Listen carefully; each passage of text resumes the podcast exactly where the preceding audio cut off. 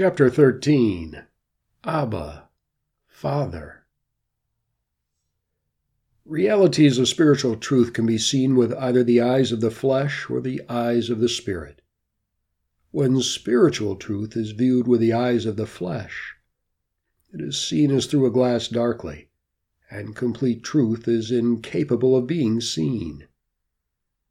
Therefore, it is not only unbelievers who misunderstand the ways of God but also Christians, and especially theologians, who have set themselves more to explain God than know Him as their Father. These experts in God's holiness who say He cannot look upon man in his sinful state would do well to find out what Jesus called him. It is possible to scrutinize every New Testament doctrine imaginable and to fill in with a certain accuracy an intellectually consistent informational grid about God and His work, yet all the while to be able to make out but an incomplete, sketchy, and truncated version of spiritual reality.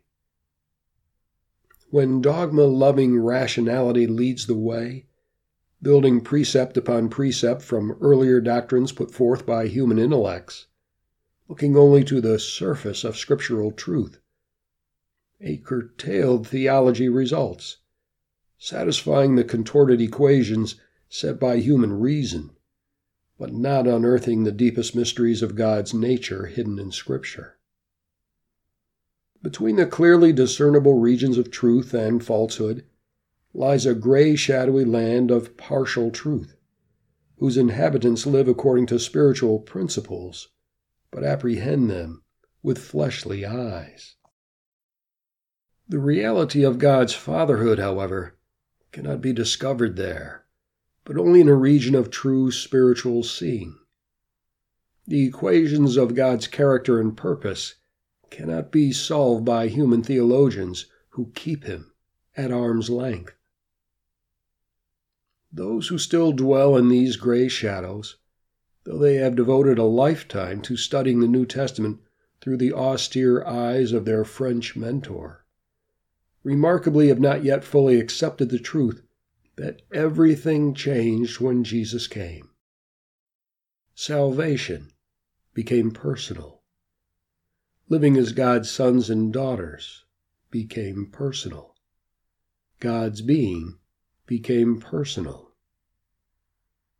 Though some perceive the triune personality of the Godhead in the opening chapters of Genesis, God did not make the constituent parts of his nature discernible to man until the fullness of time when Jesus came to earth.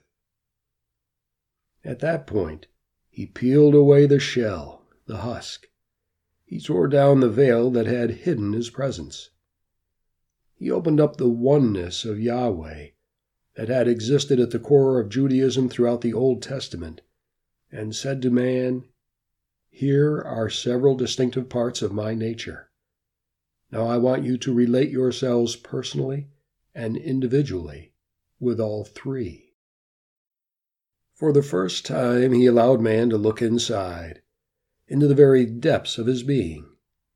Not just peer inside for a momentary glimpse. He invited us to come live with him there.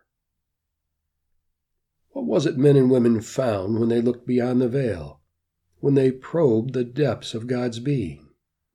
They discovered the Son, Jesus Himself, a sinless man, a loving friend, an understanding brother who was willing to die for them, that they might not perish from sin. When He went away, they further discovered a consoling, guiding, truth loving Spirit the very Spirit of God whom Jesus had promised he would send to remain with them forever. But what else did they discover? Just what Jesus told them they would find a loving, tender, forgiving, patient, warm, generous Father who wants only the best for his children and will spare nothing that he can do to lavish his love upon them.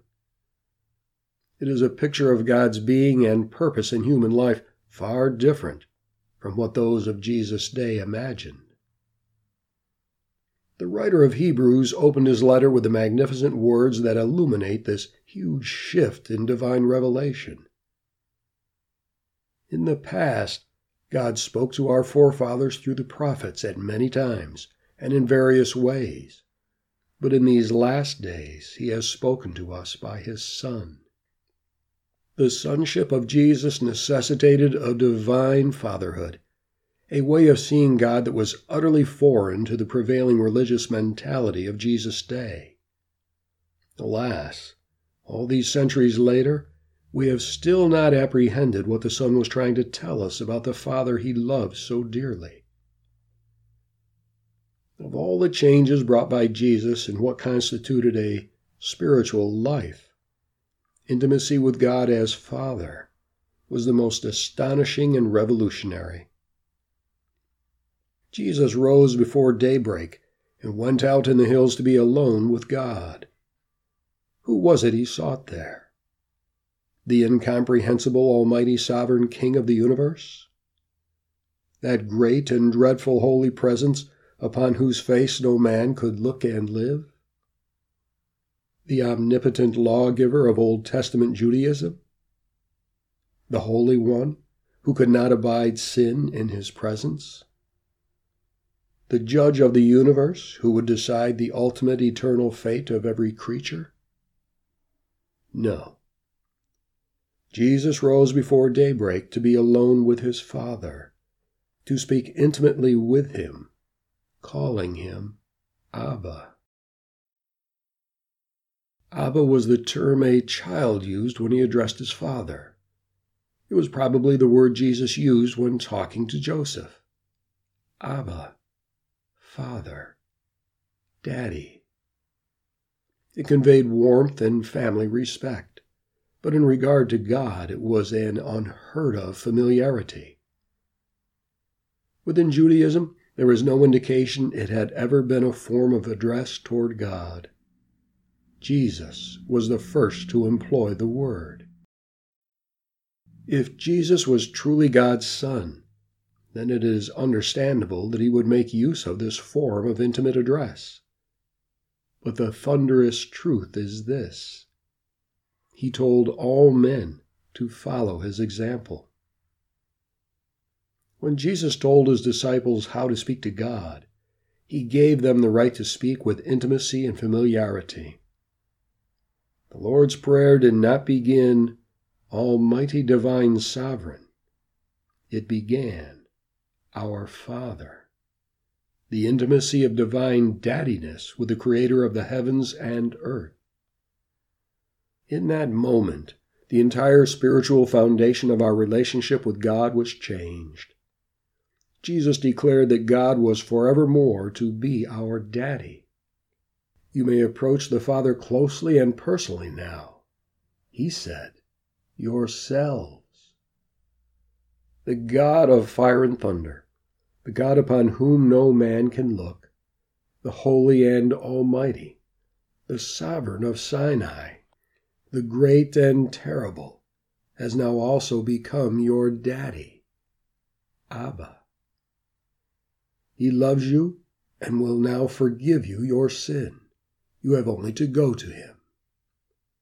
The veil that hid the Holy of Holies is rent in two. We are invited into his presence, there to dwell with him in continual intimacy.